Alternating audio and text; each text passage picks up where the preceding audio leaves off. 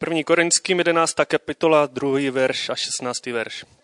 Chválím vás, bratři, že ve všem na mne pamatujete a držíte se mých pokynů, jak jsem vám je předal. Chci, abyste věděli, že hlavou každého muže je Kristus, hlavou ženy je jí muž a hlavou Krista Bůh. Každý muž, který se modlí nebo prorokuje a má zahalenou hlavu, hanobí svou hlavu. Každá žena, která se modlí nebo prorokuje s nezahalenou hlavou, hanobí svou hlavu, nebo je to jedno a to též, jako kdyby se oholila. Nebo jestliže si žena nezahaluje hlavu, ať se už také ostříhá. A jestliže je pro ženu potupou dát se ostříhat nebo oholit, ať se zahaluje. Muž si nemusí zahalovat hlavu, nebo je božím obrazem a jeho slávou, žena pak je slávou mužovou. Muž totiž není z ženy, nýbrž žena z muže. Vždyť nebyl stvořen muž kvůli ženě, ale žena kvůli muži. Proto musí mít žena na, hlavně, na hlavě znamení moci kvůli andělům. Avšak v pánu není ani žena bez muže, ani muž bez ženy. Neboť jako je žena z muže, tak také muž skrze ženu a to všechno je z Boha. Sami posuďte, je vhodné, aby se žena modlila k Bohu nezahalená? Neučí vás sama příroda, že nosí muž dlouhé vlasy, je mu to pro ostudu, ale nosí dlouhé vlasy žena, je jí to k slávě? Neboť dlouhé vlasy jsou i dány místo pokrývky. Kdyby však měl někdo sklon se přijít, takový zvyk nemáme ani my, ani boží sbory. Tak, Korinským 11.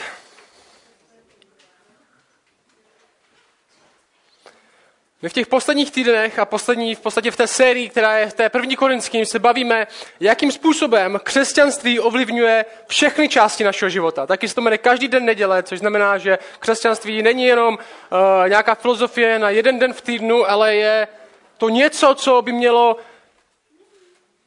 mít dopad na celý náš život. Na všechny aspekty, od, od těch největších aspektů po od, od těch největších aspektů, jako jsou rozhodnutí, koho si vezmu, jako budu mít práci, ale taky od těch nejmenších aspektů života, do těch normálních denních aspektů života. A dneska před sebou máme složitější téma, jak jste slyšeli.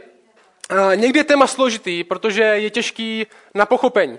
Někde je to docela lehce, je to docela těžko napsaný a my máme problém zjistit, co vlastně tady ten text znamená. A někdy to téma těžký je kvůli tomu, že je těžký na přijetí. Je docela lehce napsaný, a, ale těžký ho přijmout. A ten text dneska je obojí. Je jak těžký na pochopení, tak těžký na přijetí. A proto musíme dávat speciálně pozor, abychom ho dobře pochopili, abychom ho taky dokázali dobře aplikovat. A a jestli máte Bible, tak pojďte se mnou do té první korinským, budeme začínat ve druhém verši. A tenhle text je pravděpodobně nejsložitější text v prvním korinským, možná v celém novém zákoně. A je dost možný, že jestli jste křesťaní celý život, tak jste nikdy neslyšeli kázání na tady tenhle text.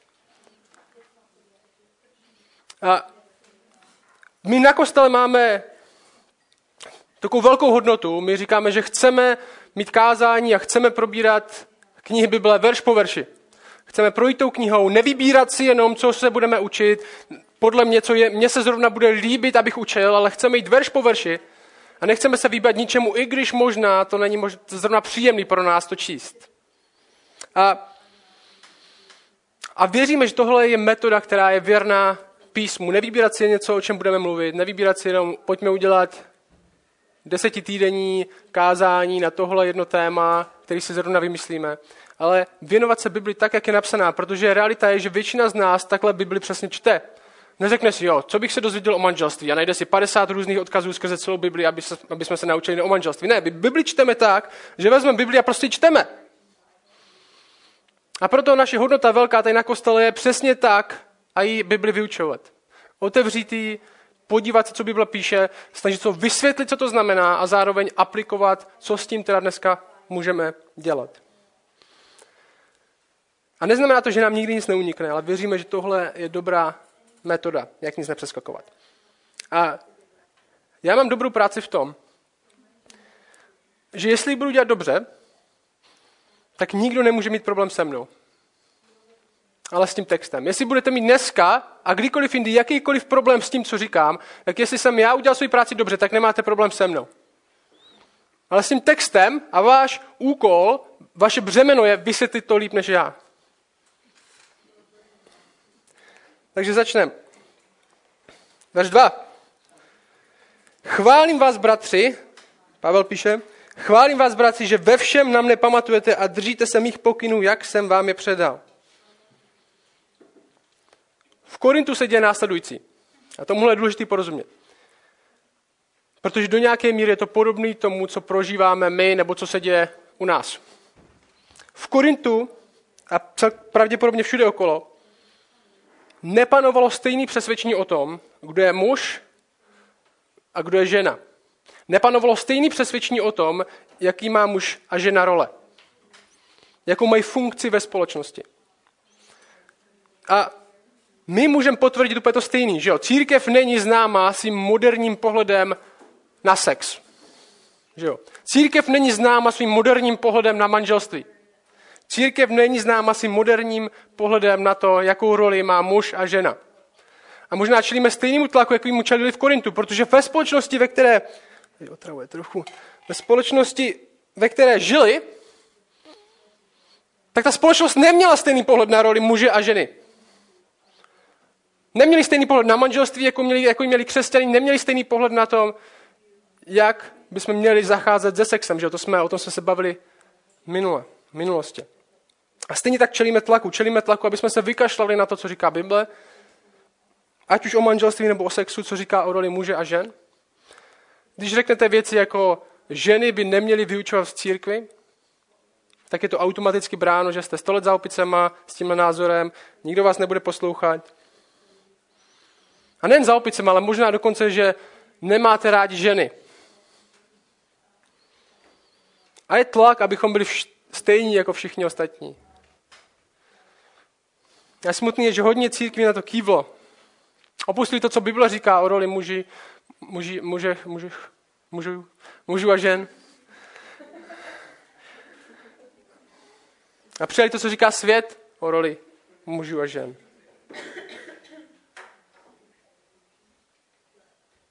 Říkáme věci, jestli chceme, aby nás někdo bral vážně, tak přece tady o tohle musíme opustit. Že Bible říká, že je rozdíl mezi mužem a ženou, že je rozdíl v jejich rolích. A co, my, co říkáme na to my? Nám je docela jedno, jestli nás bere někdo vážně. Náš úkol je brát Bibli vážně. Nám je docela jedno, jestli nás bere někdo vážně. Jestli nás lidi, kteří nejsou věřící, berou vážně. Proč Bible nám nikdy neslibuje, že nás nevěřící budou brát vážně, naopak. Že jo? Jsme blázni v jejich očích, stejně. My chceme brát Bibli vážně. A jestli budeme upřímní, tak přiznáme, že tenhle tlak cítíme. Když Josef četl tady tenhle text, Korinským 11, kolika z nám se sevřelo hrdlo? Co si o nás budou lidi myslet jako nevěřící, jestli, když uslyší, že tomuhle věříme? Ptáme se možná sami sebe, doopravdy věřím tomu, co je v tomhle textu napsaný já. A možná nejpřekvapivější věta v celé téhle knížce zatím je hnedka ta první. Chválím vás. Že to všechno, co by měl církvi v Korintu, tak poslední, co bychom čekali, je, že Pavel řekne, že, že za něco chválí. Že to je hrozná církev, že jo? Všech, všech těch deset kapitol předtím byly kapitoly v čem všem selhávají. Vy se mezi sebou soudíte, vy jste sebou, mezi sebou rozhádaní, někteří, někteří jste postavili za tohle učitele, někteří jste se postavili za tohle učitele, někteří používáte znalosti tak, abyste se povyšovali na druhýma místo, abyste je budovali v lásce. Že Pavel skoro všechny deset kapitol jim říká, tohle špatně. A teďka tady malý ostrůvek naděje, jak začíná verš 17, teďka ta druhá sekce. Nechválím vás. Že se scházíte spíše k horšímu, než k lepšímu. Pokračuje ta sekce další. Že to je taky malý ostrůvek naděje. A zdá se, že v téhle specifické věci, v roli mužů a žen, je korinská církev silná. Že v téhle věci ještě odolávají tlaku okolí. A proč to myslíme právě z důvodu toho, proč se to jedná jenom tady tyhle specifické věci? Protože hnedka ta další sekce o večeři páně říká, když toto přikazuju, nechválím vás.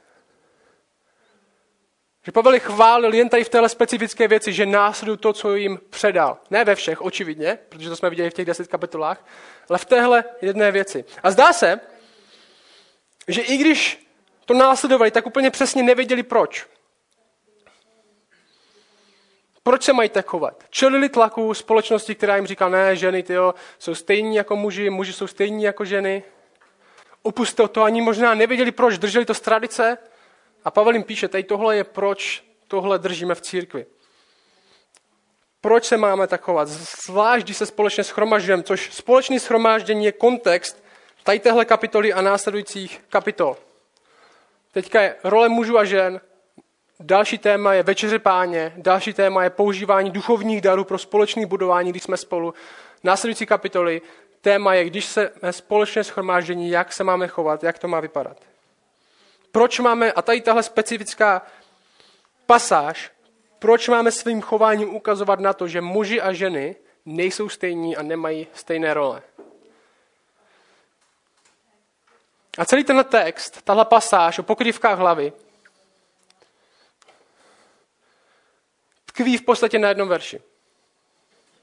Na jednom verši, který buď přijmeme a pochopíme, nebo odmítneme jako zastaralý. A když přijmeme tady tenhle jeden verš, tak nebudeme mít zas tak velký problém přijmout a vyložit všechny ty ostatní. Ten verš je verš 3. Pavel ve verši 3 říká, chci, abyste věděli, že hlavou každého muže je Kristus, hlavou ženy je její muž hlavou Krista Bůh. Celá tahle pasáž, ať už chceme ji přijmout jakkoliv nebo ne, tak tkví na tom, jestli přijmeme tady tenhle verš. Jestli tenhle verš odmítneme, tak pak budeme mít velký problém přijmout všechny ty ostatní. Jestli tady tenhle verš přijmeme jako pravdivý, ať už nám zní teďka jakkoliv, tak nebude zase takový problém vyložit všechny ostatní. A tenhle verš, chci, abyste viděli, že hlavou každého muže je Kristus, hlavou ženy její muž a hlavou Krista Bůh. Tenhle verš nám víc než žebříček nějaké hierarchie snaží nastínit, jaký by měl mít vztah, jaký by měl být vztah mezi mužem a ženou. Jakou mají muži a ženy pozici vůči sami sobě. Proto ten žebříček není Bůh je hlavou Krista, Kristus je hlavou muže, muž je hlavou ženy. Proto ten, proto ten žebříček v tomhle smyslu není napsaný jako hierarchie, ale abychom pochopili, jaký je vztah mezi mužem a ženou, komu se podřizují a jak to ilustruje to, jak funguje Bůh. Tady tenhle verš je o tom, jaký, jaký vztah mezi sebou má muž a žena. Muž vede ženu, žena se nechává vést. Muž je v pozici autority vůči ženě, žena ve stavu podřízenosti. Muž je ve všem podřízen Kristu a tím vede svou ženu. Žena se nechává vést svým mužem nebo vedoucím v církvi, stejně jako je syn podřízen otci. Jak vám to zní? A to neznamená, že žena není podřízená Kristu. Nebo že muž je podřízený jenom Kristu, ale ne Bohu, ne Otci. Ale znamená to, že naše bezprostřední autorita je pro muže Kristus, pro ženu její muž. A než se pustíme dál do těch pokrývek hlavy, tak musíme vysvětlit, co tohle znamená, co ten verš 3 znamená. Předtím osvětlíme celý ten zbytek. Co to znamená? První věc. Tohle není kulturně zabarvená věc. Tohle není kulturně zabarvená věc. Co nemůžeme udělat s tímhle textem, když se podíváme na, ten, na tu kapitolu 11, odmítnout to jako kulturně zabarvený a jít dál. Říct, a tak tomuhle věřili v prvním století, ale my jsme někam mnohem dál přece a v tom prvním století to bylo hrozně, to byli chlapi, chlapi, chlapi, a oni chtěli dominovat nad ženskýma, tak Pavel napsal tohle, ale teď už jsme dál, protože víme, že jsme všichni stejní a prostě pojďme verš 17. Proč to nemůžeme odmítnout jako kulturně zabarvený? Protože Pavlův argument, Pavlův argument pro roli mezi mužem a ženou je následující reflektuje to to, jak to Bůh stvořil. Že jeho argument není, protože jsme v prvním století v Korintu, muži mají jinou roli než ženy a ženy mají jinou roli než muži. Tohle není Pavlov argument. Pavlov argument. Muž si nemusí zahalovat hlavu, nebo tě božím obrazem, jeho slávou žena, pak je slávou mužovou. Muž totiž není z ženy, nebo žena z muže. Vždyť nebyl stvořen muž kvůli ženě, ale žena kvůli muži. Pavlov argument, ať si o tomhle myslíte, co chcete, jde ze stvoření. Jde z toho, jak to Bůh stvořil, ne z kultury. Proto funkci muže a ženy, tak jak to Bible popisuje, nemůžeme odmítnout jako kulturně zabarvený, protože Pavlov argument není kulturní, ale ze stvoření. Reflektuje to, jak to Bůh stvořil. Dokonce říká, že to reflektuje vztah syna a otce ve trojici.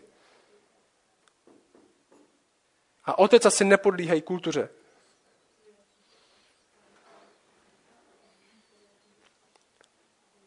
On říká, chovejte se mezi sebou. On říká, ne protože by to reflektovalo kulturu, ale právě naopak, protože to jde možná proti proudu. A to, co víme o Korintu v prvním století, je, že ne, že takhle přesně to bylo v té kultuře, ale že ta kultura proti tomu byla ve spouře. Protože to reflektuje stvoření. Druhá věc, co to znamená. První věc, co znamená tady tenhle text, je, že to není kulturně zabarvený v tom smyslu, že není kulturně zabarvený, že by muži a ženy měli jinou roli. Druhá věc, co to znamená, je, že muži a ženy jsou stvoření jinak. Muži a ženy jsou stvoření jinak. Ať už chcete, nebo museli byste udělat hodně velkou exegetickou gymnastiku z těchto pasáží, abyste z toho vyčetli, že muži a ženy nejsou stvoření jinak. Jsou stvoření ve, do vztahu, kde jeden vede a druhý se nechá vést. My věříme, že muži a ženy jsou rovnocení. Jsou rovnocení. Nikde nenajdeme v žádném textu Bible, že by žena byla méně cena. No znovu, nikde v žádném textu Bible nenajdeme, že by žena byla méně cena. I kdybyste to chtěli číst do tohohle textu, tak to tam není. Tenhle text v 11. kapitole, který na nás tak může působit, má za cíl jednu věc. Určit vztah mezi mužem a ženou, ne určit jejich hodnotu před Bohem. Určit jejich vztah vůči sobě. A proč máme tady tohle modelovat a reflektovat, ne určit jejich hodnotu před Bohem. Stejně jako syn a otec. On říká, tady tenhle vztah, který má mít muž a žena vůči sobě, tak tenhle stejný vztah má mezi sebou syn a otec. A kdo by z nás řekl, že syn je méně cený vůči otci? Nikdo. Dokonce Bible na několika místech říká, ačkoliv byl roven Bohu, tak se podřídil.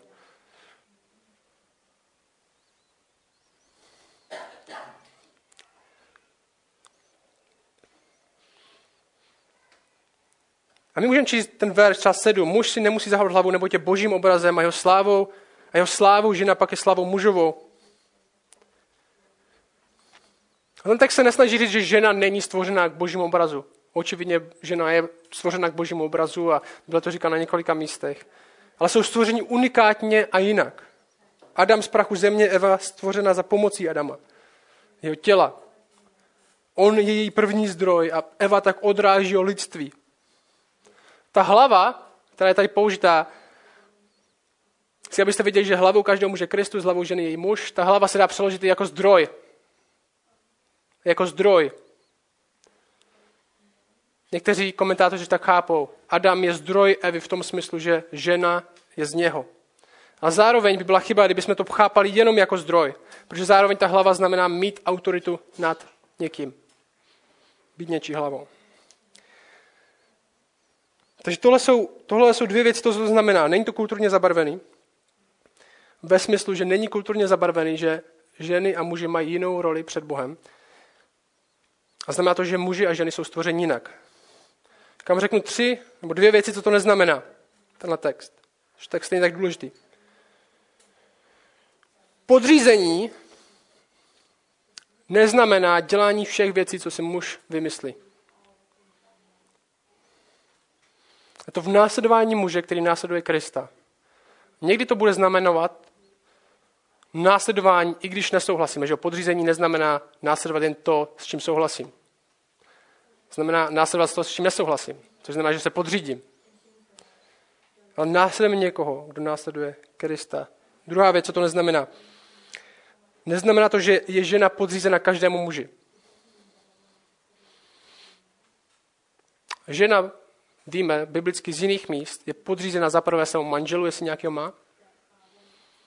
Někteří překladatelé, dokonce ČSP, když se podíváte, chci, abyste věděli, ten třetí verš, že hlavou každého muže Kristus, hlavou ženy její muž. A hlavou Krista Bůh. To její tam v řečtině není. Myslím, že je dobré, abyste věděli. V řečtině chci, abyste věděli, že hlavou každého muže Kristus, hlavou ženy muž, hlavou Krista Bůh. To je tak, jak to napsaný. ČSP tam dodalo její muž. Proč? Protože v drtivé většině případů, když Pavel zmiňuje v jedné větě muž a žena, tak myslí manžele. A z toho kontextu můžete dát dobrý argument, že se jedná o manžele. Nebo pokrývka hlavy mohla být symbol manželství. Žena se zaprvé podřizuje svému muži. A je to pravděpodobně kontext tady tohohle. A další možný kontext tohohle je, že žena se podřizuje vedoucím svého společenství starším a kazateli. Což tady tenhle kontext je kontext společenství. A mimochodem, muži se podřizují staršímu a kazateli. To není jen věc ženy. V tomhle případě. Protože právě ve společném setkání, jako je tohle, mají křesťaní ukazovat, k jakým rolím je Bůh stvořil. Proto například kazatelé jsou muži, protože autorita v církvi je ve vyučování a ve vedení. Nevdaná žena je podřízena pokud možno křesťanskému otci. Není podřízena všem mužům. Rozhodně není podřízená ve smyslu, že by si ženy měly dělat cokoliv by si muž umanul. Je podřízená, co se týče odpovědnosti v lokálním společenství a ve vedení rodiny, které jsou částí. Třetí věc, co to neznamená. Podřízení neznamená dělání všech věcí, co si muž umane. Druhá věc neznamená to, že žena je podřízená každému muži. Třetí věc neznamená to, že žena je podřadná.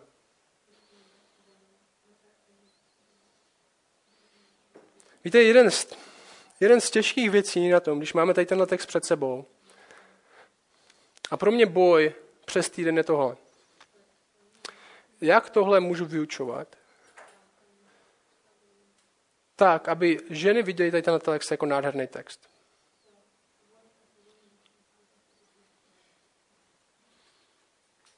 Protože já doopravdy věřím tomu, že když tady tenhle text pochopíme, jak jako muži, tak jako ženy, tak uvidíme nádheru toho, co jak to Bůh stvořil, ne nějakou tyranii nebo cokoliv jiného.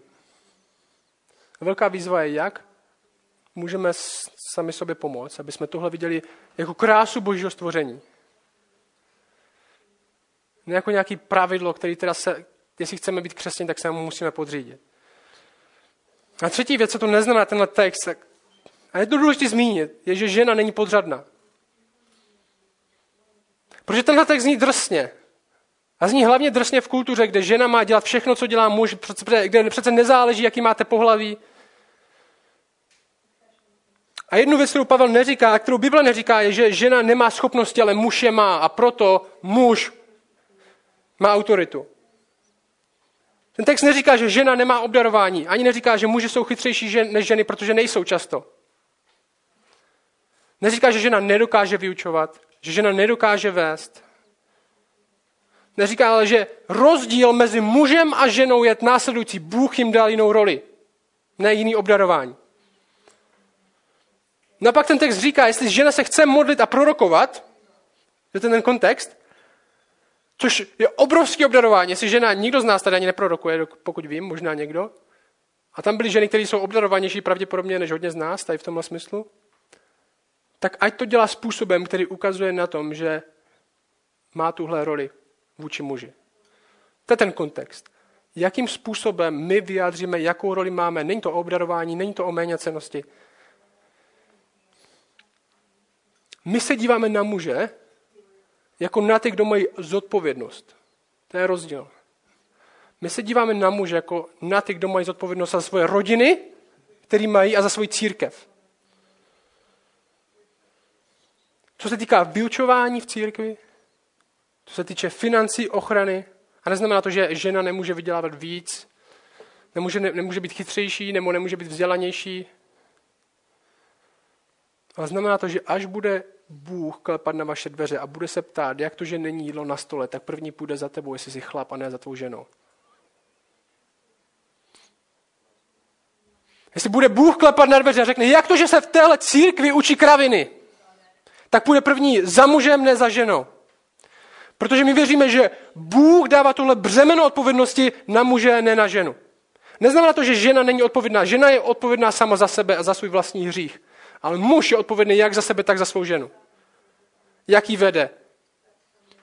Muž je odpovědný jak za sebe, tak za svou rodinu. Muž je odpovědný jak za sebe, tak za svou církev. A to neznamená, že jenom starší jsou odpovědní za svou církev. Starší jsou speciálně odpovědní za svou církev a budou souzení přísněji, to, jak to vedli. To je skutečnost. Ale ty, jestli jsi muž, tak jsi odpovědný za tohle. A neznamená to, že žena není odpovědná, nebo že žena nemůže přispět. Žena je odpovědná za to, jak se chová, žena je odpovědná za sebe, za své rozhodnutí, ale může víc než odpovědnější, než za, sám za sebe. Bůh dává daleko větší břemeno na to, za co je odpovědný muž. A to je ten rozdíl. Máme jiný role. A tohle je kvůli tomu, že Bůh miluje ženy. Pravděpodobně, ne pravděpodobně, určitě než. Chlapi milují ženy. Já jsem byl součást několika církví, které všechno jsou autoritu, kterou měli mít chlapi, tak hodili na své ženy. Protože nechtějí mít církvi to společného a v církvi to ženštěla, já tam nechci být, já chci radši hrát fotbal nebo tohle a vedoucí mládeže jsou ženy a kazatelky jsou ženy, protože chlapi nechcou mít odpovědnost. A tohle je důsledek hříchu, že chlapi nejsou, nechcou mít odpovědnost, ne nějaké progresivní kultury. Chlapi utíkají čím dál víc od odpovědnosti a házejí to na své ženy, proto je tolik svobodných matek. Protože chlap utekl, nechtěl mít co dělat s tím, že najednou přišlo něco do, do jeho života, co by mu narušilo jeho plány, co by mu narušilo jeho finance a svůj odpovědnost hodil na ženu. Zbabělec. A Bible říká, ženy jsou cenější, proto muži ponesou tady tuhle břemeno. Jsou cenější, než si myslíš. A chlapi, co jsou tady, nemáte zodpovědnost pořádně ani sami za sebe. V tom, jak studujete, jak chcete znát písmo, jak chcete pomáhat ostatním. A na se vzít tady tuhle odpovědnost sám za sebe, aby jsme vůbec mohli níst odpovědnost za nějaké ženy. Čtvrtá věc. Co to neznamená? Tohle, co je tady napsané, nedává žádný prostor k šovinistickému vedení. Nedává to žádný prostor k šovinistickému vedení nebo on vedení se silou a arogancí. Ten text říká, tyjo, bez ženy bys tady ani nebyl. Protože i když byli Adam a Eva stvoření unikátně a ukazuje to na naší roli, tak všichni ostatní muži tady bez ženy nejsou. Jo, verš 11.12. Neboť jako je žena z muže, tak také muž skrze ženu a to všechno je z Boha. V pánu není žena bez muže, ani muž bez ženy.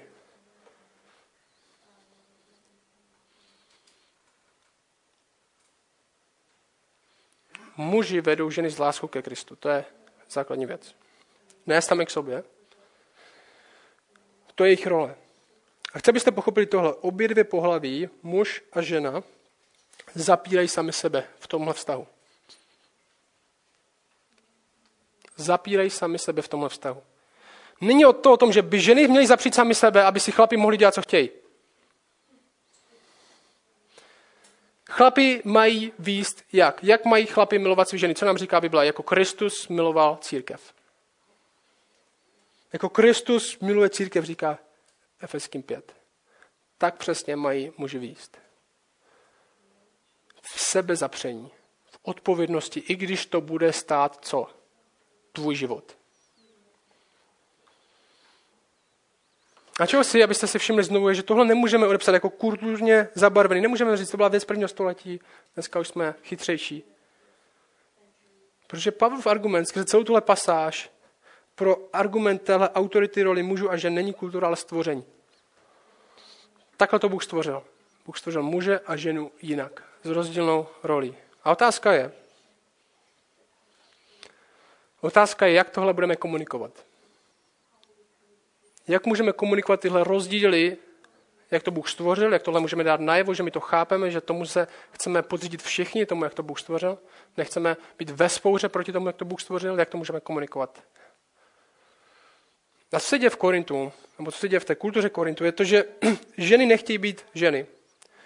Muži nechtějí být muži. Ženy rezignují na svoji roli, chtějí autoritu sami pro sebe a chtějí to dávat najevo. A možná je to způsobený slabým vedením mužů, možná to způsobený šovinistickým vedením mužů, kde muž vede ženu násilím, možná to způsobený neláskou vůči ženám a ženy chtějí každopádně být jako muži, muži chtějí být jako ženy. Způsobem, jakým se oblékají, to dávají najevo. Vypadá to, že muži jsou čím dál větší zbabělci, nechcou žádnou odpovědnost. Nezní to trochu povědomě? Ale jste kulturní, tak moc, jako, ta kultura se moc nezměnila. A specificky v téhle pasáži jde, je otázka o pokryv, pokrývka hlavy. To je ten kontext. Pokryv, pokrývky hlavy. Co symbolizuje pokrývka hlavy? A o tomhle je několik teorií, protože z naprosto jistotou si neví, co Pavel má na mysli. Protože on slovo pokrývka ve skutečnosti používá jenom v 15. verši.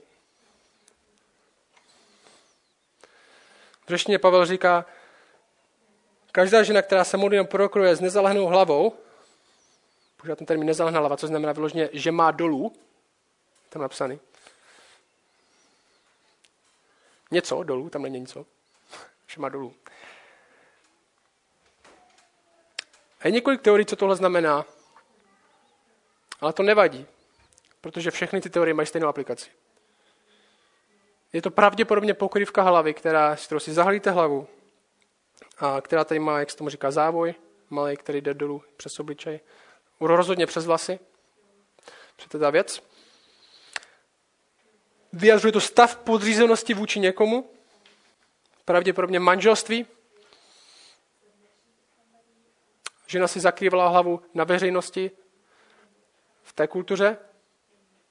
Vlasy byly erotický symbol, Možná dneska už to nechápeme v naší kultuře, kde neměříme to, jestli žena třeba nemá sukně až ke kotníkům, protože možná to nikoho úplně už tak nevzrušuje. V té době vlasy byl předmětem velkého vzrušení pro muže. A muže, která, žena, která se zahalovala, říkala, já patřím někomu jinému, ne tobě. A očekávalo se, že ženy na veřejnosti budou nosit pokrývku hlavy. Možná to něco ve smyslu toho, proč teďka ženy tady nechodí na koupalištích nahoře bez většinou. A muži můžou. Protože je rozdíl mezi mužem a ženou. Je to předmět naší touhy, že jo? A když by žena chodila na koupaliště nahoře bez, tak by moc čest svým muži nedělala.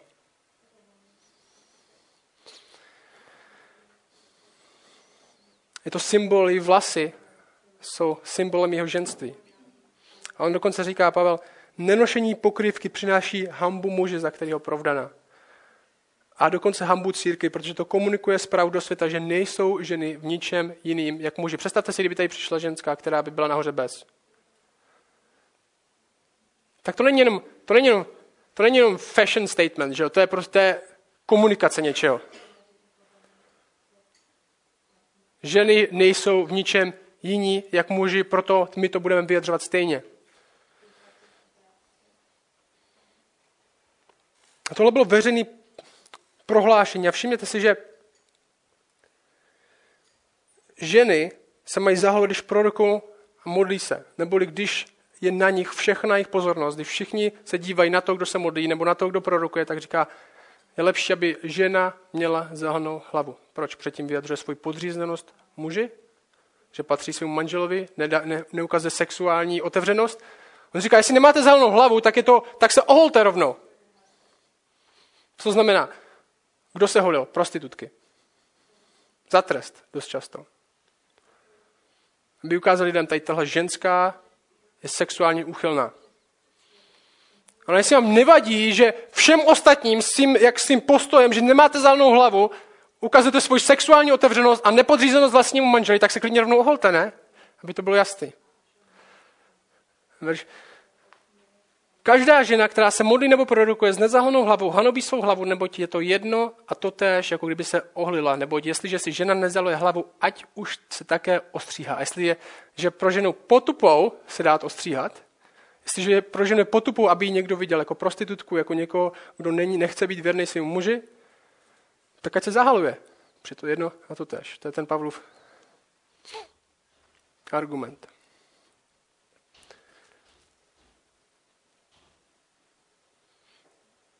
Žena má jednat v církvi tak, že si je vědoma, že je pod autoritou a odpovědností muže. Jak svého vlastního, jestli nějakého má, tak starších a kazateli.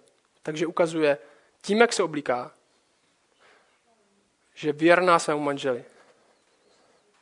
A tohle jde proti tomu, co říká kultura. Všimněte si následujícího. Je důležitý. Protože tenhle text není o tom, že žena musí něco dělat a chlap si může dělat, co chce. Dokonce ten text říká, ne, chlap nesmí.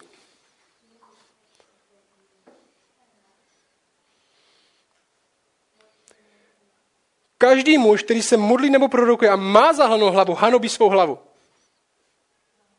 To není o tom, že žena tohle musí dělat, aby se podřídila. Chlap, ty si děj, co chceš, ty si klidně zahal hlavu, nebo si ne. Jestli tohle chlap bude dělat, tak hanobí Krista, hanobí, hanobí Boha, protože on ho stvořil, aby, ne, aby se nepodřizoval, ale měl odpovědnost. Aby nebyl žena, ale muž. Chlap si nesmí zahávat hlavu. Naopak.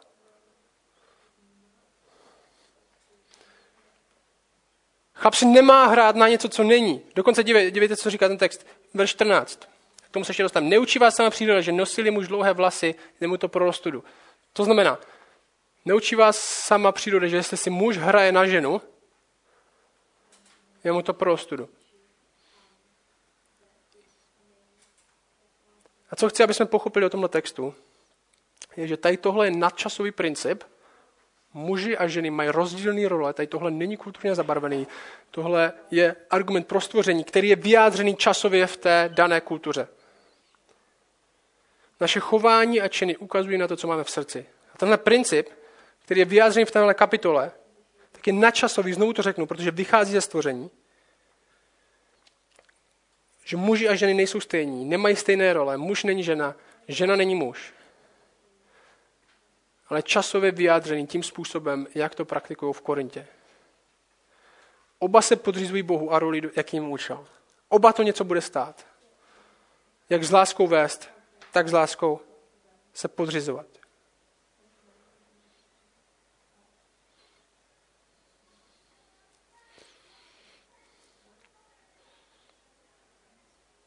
A možná ženy není lehký se podřizovat mužům. Není. A proto, jestli jste svobodní, tak se dívejte hodně dobře na to, koho si chcete vzít. Protože to není jenom to, a on se mi tak líbí, má hodně peněz. A dokážu se tomuhle chlapovi podřídit. To je důležitá otázka. Protože si nedokážete, tak budete žít své manželství v hříchu. Protože to je vaše povolání. Asi ne chlapi, dokážu tuhle ženu vést. Protože to není o tom, že já, tak ona má vlastně všechnu tu práci se mi podřídit. Dokážu tuhle ženu vést. Někteří nedokážete některé ženy vést. Někteří ženy vy se nedokážete všem chlapům podřídit.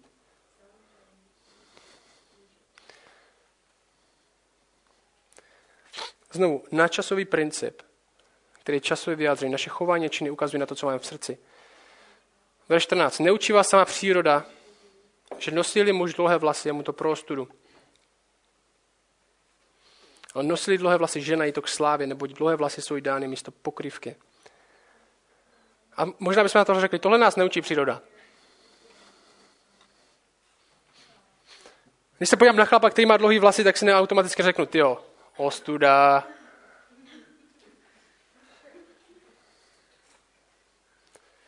To, co Pavel myslí přírodu, je přirozený pocit. Přirozeně to víme. Muž s dlouhými vlasy, co dával v té kultuře v prvním století najevo?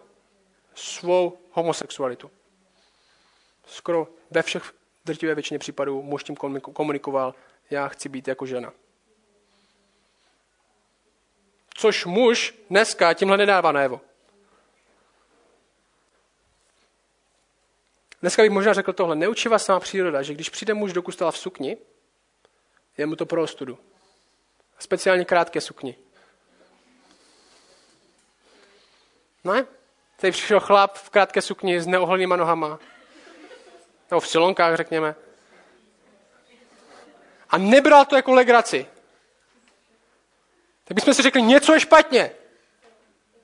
Já jsem se zeptal, Amalka mi na chodbě před schromážděním ukázala své šaty. A já jsem si zeptal, víš, proč nemám já šaty? No, protože já jsem holka, ty kluk. Malí děti tohle chápou.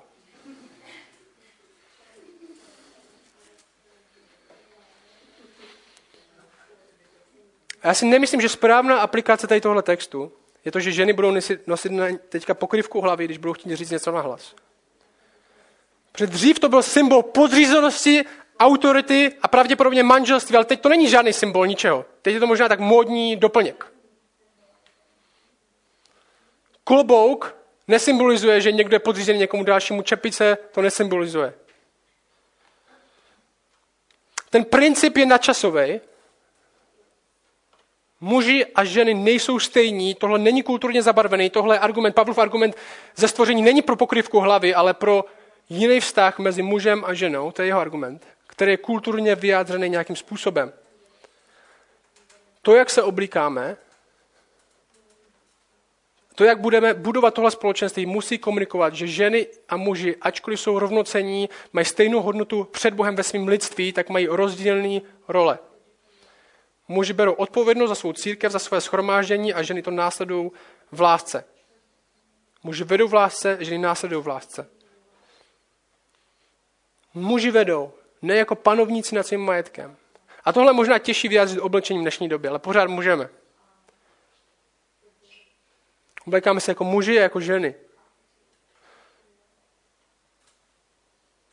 Ženy se neoblíkají, neoblíkají provokativně, nehanobí zvláště, jestli jsou manželství, nehanobí tím svého manžela. A tenhle princip známe, jestli, jestli pokrývka hlavy je symbol manželství a některé ženy přijdou bez toho, to je podobné, jako kdybych já šel do baru s Josefem na dečko si zapařit a nechal bych doma svůj prsten. Říkal, nemám, protože jsem, protože jsem ho nechal v Americe, ale...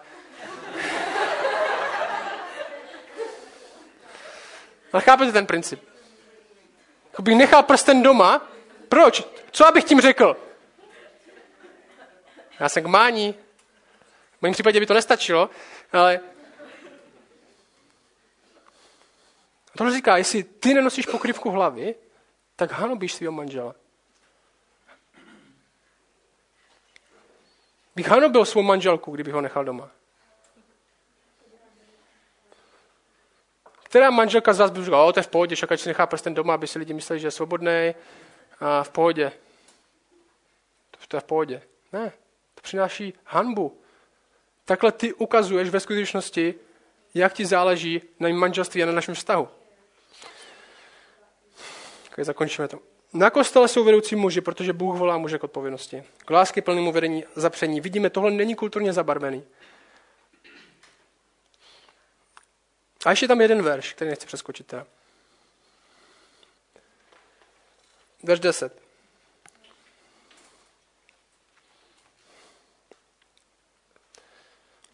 Mám se na to zapomněl. Verš 10. Proto musí Argument ze stvoření. Muž není z ženy, nebo žena z muže. Že nebyl stvořen muž kvůli ženě, ale žena kvůli muži. To definuje vztah, nehodnotu. Okay? Vztah. Verš 10. Proto musí mít žena na hlavě znamení moci, tu pokrývku znamení toho, že je podřízená vůči svému muži. Kvůli čemu? Kvůli andělům. To je divný verš. Můj pohled na to je úplně jiný, než vy. Já jsem nic takového nečetl, takže to berte jako můj pohled.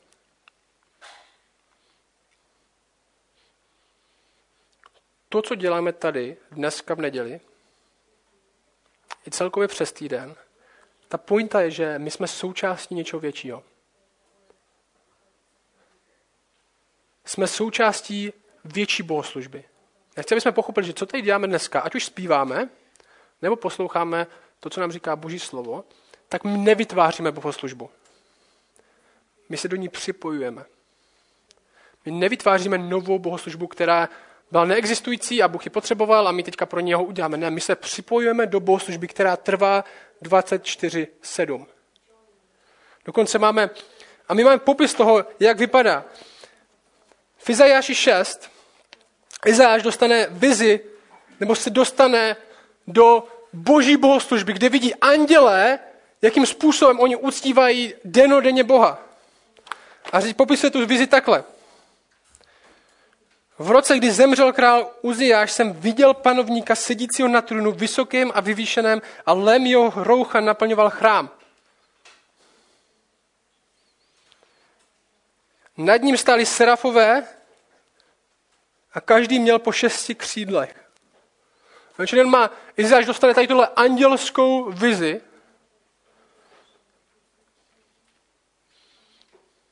A říká, dvěma si zakrývali tvář. Pokrývku měli?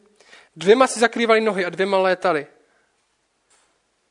A jeden na druhého volal, svatý, svatý, svatý, je hospodin zástupů, celá země je plná jeho slávy. A čepy Prahu se otřásaly od hlasu toho, který volal a dům byl plný kouře. Bible nám říká, to, co se děje, Bůh nepotřebuje tvoji chválu. Bůh ji má. 24.7. A my to, co tady děláme, to, jak se snažíme reflektovat to, jak nás Bůh stvořil, tak nevytváříme tady tímhle způsobem bohoslužbu, ale připojíme se do bohoslužby, která trvá 24-7, která není jenom lidská, ale která je andělská, která je celý stvoření. A když Bible říká, ženy, mějte na, mějte na hlavě symbol autority, neboli reflektujte při schromáždění, při své bohoslužbě, to, jak jste stvoření, dělejte to kvůli andělům, protože my se připojeme správnou bohoslužbou do andělské bohoslužby. To, jak celý stvoření uctívá to, kdo je Bůh. A my tím, jak se chováme, jak říkáme, ty jsi nás takhle stvořil a my tě chceme, chceme tady v tomhle následovat, tak chválíme Boha. Říkáme, ty jsi dobrý Bůh, ty jsi to udělal dobře, my tě chceme následovat. To je součástí naší bohoslužby.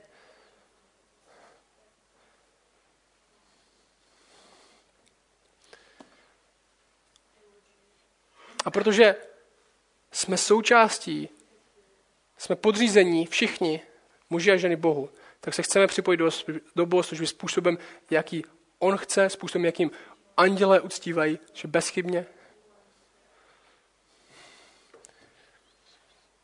Anděle chválí Boha 24.7 způsobem, který jim byl určen a my se k tomu chceme připojit stejně tak. To je moje vysvětlení toho, co Pavel myslí. Vy jste součástí něčeho většího. Uvědomte si, že něco většího, než jen to, co vidíte, probíhá. A možná, kdyby nám Bůh někdy k tomuhle otevřel oči, tak bychom padli na zem. Kolik andělů uctívá teď Boha. Možná tady, já nevím, kde jsou.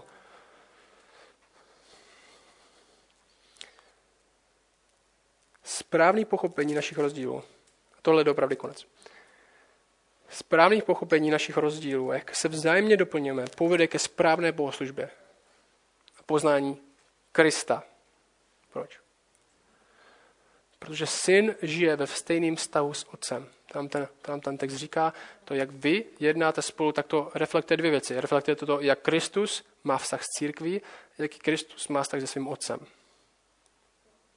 A jestli vy budete mazat tady tyhle rozdíly, které jsou mezi mužem a ženou, budete mazat tady tyhle role mezi mužem a ženou, tak to povede k menšímu poznání Boha. Protože přesně takový vztah má Bůh, otec a Bůh syn. Ne ve vztahu méně cenosti nebo méně hodnotnosti, ale jeden vede a druhý následuje.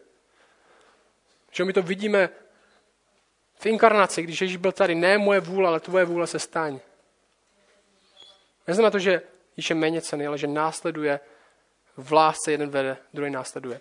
A jestli chceme pochopit Boha víc, jestli chceme zažít Boha víc, tak přesně skrze ten vztah, kde jeden v lásce a se v sebezapření vede a druhý v lásce a v sebezapření následuje, tak nám to pomůže zažít to, kdo je Bůh víc. A vy, vaše, chlapi, vy vašem vedení, jestli povedete ženu tak, jak ji máte víc, v odpovědnosti, v sebezapření, tak víc pochopíte to, co Bůh udělal skrze Krista, který takhle přesně vedl svůj církev. V sebezapření. V odpovědnosti. Když všechen hřích vzal sám na sebe. Vzal odpovědnost. V sebezapření, když zemřel na tom kříži. Což je konečně zapření sama sebe je vlastní smrt. A my tohle vedení jako muži můžeme zažít. My můžeme poznat Krista víc skrze sebezapření a vedení. Správný pochopení našich rozdílů, nemazání našich rozdílů a pochopení, jak se vzájemně doplňujeme, povede ke správné bohoslužbě, poznání Krista, protože syn žije ve stejném stavu s otcem. A tohle je jedna z příležitostí svým oděvem, jak vypadáme na veřejnost, jak se chováme, jaký bereme navzájem na sebe role, že muži vedou, neutíkají před odpovědností, ale berou na sebe, takže ženy následují muže, ne, jsou ve spouře konstantní proti němu. Dokonce Pavel říká, i to, jak se oblíkáte, tak to dáváte najevo nejen sami sobě, ale i světu. A my tohle můžeme použít a říct, ne, my chceme, nechceme následovat kulturu, my chceme následovat to, jak to Bůh stvořil. My chceme správně uctívat.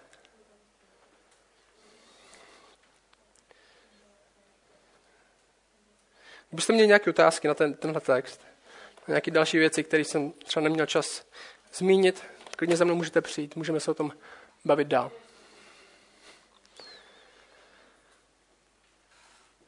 Ale k jedné věci by vás ještě vyzval, než se budu modlit. Cokoliv, co jsem dneska řekl, váš problém není se mnou, jestli se mnou nesouhlasíte nebo souhlasíte, ale jestli souhlasíte nebo nesouhlasíte s tím textem.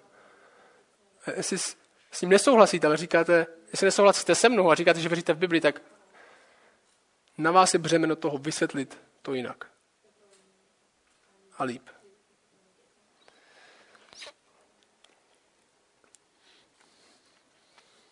Oče, tak prosím tě za pochopení tady, tyhle roli, který jsi nám dal. Já tě prosím za pokání, abys vytvořil jak v mužích, tak v ženách, mužích ze jejich slabého vedení, sobeckého, pišného, manipulativního možná někdy vedení, který nereflektuje Krista, který nereflektuje to, jak ty jsi vedl syna. Reflektuje to akorát naší hřišnost. Prosím, abys nám dal reálný pokání. My jsme se odvrátili od toho, jak jsme vedli a aby jsme vedli s odpovědností a s láskou. Vlastně pokání pro ženy, kteří, kteří se se snažili spíš urvat autoritu, než se podřídit vedení.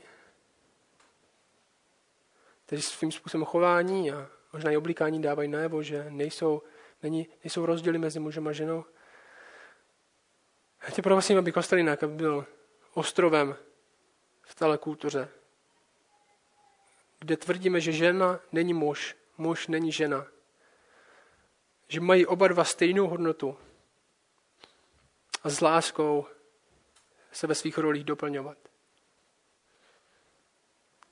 Tě prosím, abys tohle způsobil, protože víme, že tohle je zázrak, když se to bude dít, že naše tendence je pro muže výš sami pro sebe, pro svůj, pro svůj vlastní zisk a pro ženu si urvat vlastní autoritu a soupeřit s mužem. Tě prosím, abys tohle v nás začal vytvářet. Aby jsme se nepodřizovali tomu, co zrovna je cool, nebo co zrovna kultura říká, že bychom měli dělat, ale aby jsme se podřizovali věrně tvému slavu. Amen.